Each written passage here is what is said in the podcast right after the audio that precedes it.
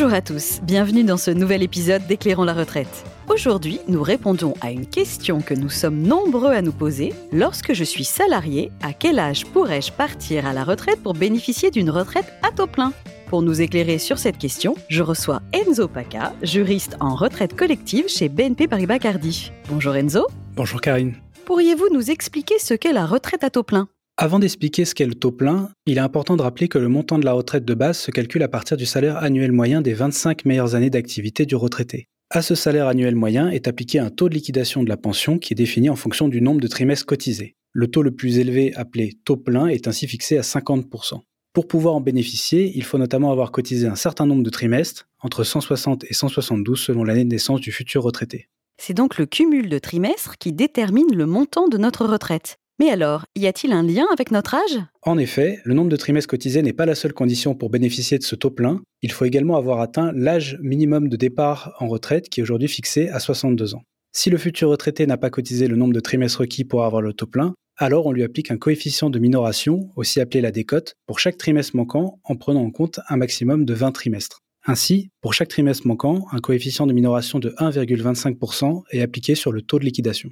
Pour en savoir plus sur la décote, nous y revenons plus longuement dans un autre podcast. Si je résume, pour avoir une retraite à taux plein, il faut que j'ai cumulé le nombre de trimestres nécessaires. Comment savoir à quel âge j'aurai tous mes trimestres? Cette information est notamment disponible sur le relevé de situation individuelle. Ce document est une synthèse de l'intégralité des droits à la retraite acquis durant la carrière. Il permet notamment de faire le point sur les trimestres acquis et ce relevé est envoyé automatiquement tous les 5 ans à partir de 35 ans. Il peut toutefois aussi être consulté à tout moment en ligne à partir du site internet de l'une des caisses de retraite à laquelle vous êtes ou avez été affilié. Et si je n'ai pas tous mes trimestres, quelles sont mes options pour pouvoir bénéficier de ma retraite à taux plein? Alors si une personne n'a pas cotisé le nombre de trimestres requis pour bénéficier du taux plein, plusieurs options sont envisageables pour l'obtenir. Premièrement, la plus simple, travailler plus longtemps afin de cotiser le nombre de trimestres manquants. Autre possibilité, le rachat de trimestres. En effet, les futurs retraités ont la possibilité de racheter des trimestres, notamment lorsqu'ils ont fait des années d'études supérieures ou encore en cas d'année incomplète. Autrement dit, d'années où moins de 4 trimestres ont été validés. Le coût d'un trimestre racheté est défini en fonction du revenu moyen des trois dernières années. Plus ce revenu est élevé et plus le trimestre coûtera cher, et de l'âge auquel il est acheté, plus la personne est jeune au moment du rachat et moins celui-ci lui coûtera cher.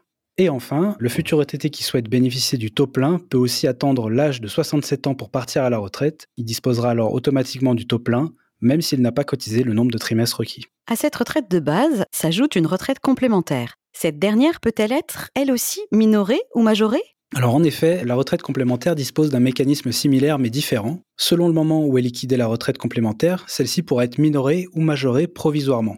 Ainsi, si la retraite complémentaire est demandée à la date à laquelle le futur retraité bénéficie du taux plein sur le régime de base, alors la retraite complémentaire sera minorée de 10% pendant 3 ans. En revanche, si la retraite complémentaire est demandée un an après la date à laquelle le futur retraité pouvait bénéficier du taux plein sur le régime de base, alors la minoration ne s'appliquera pas. Et à l'inverse, si la retraite complémentaire est demandée deux ans ou plus après la date à laquelle le futur retraité pouvait bénéficier de la retraite de base au taux plein, alors une majoration de 10, 20 ou 30% sera appliquée en fonction du nombre d'années qu'il aura travaillé après avoir obtenu son taux plein. Merci Enzo. Voilà qui nous éclaire un peu plus sur les conditions qui déterminent à quel âge partir en retraite pour avoir une retraite à taux plein. Si vous avez d'autres questions, n'hésitez pas à les poser en commentaire. Nous serons ravis d'y répondre. À très vite pour un nouvel épisode d'Éclairons la retraite.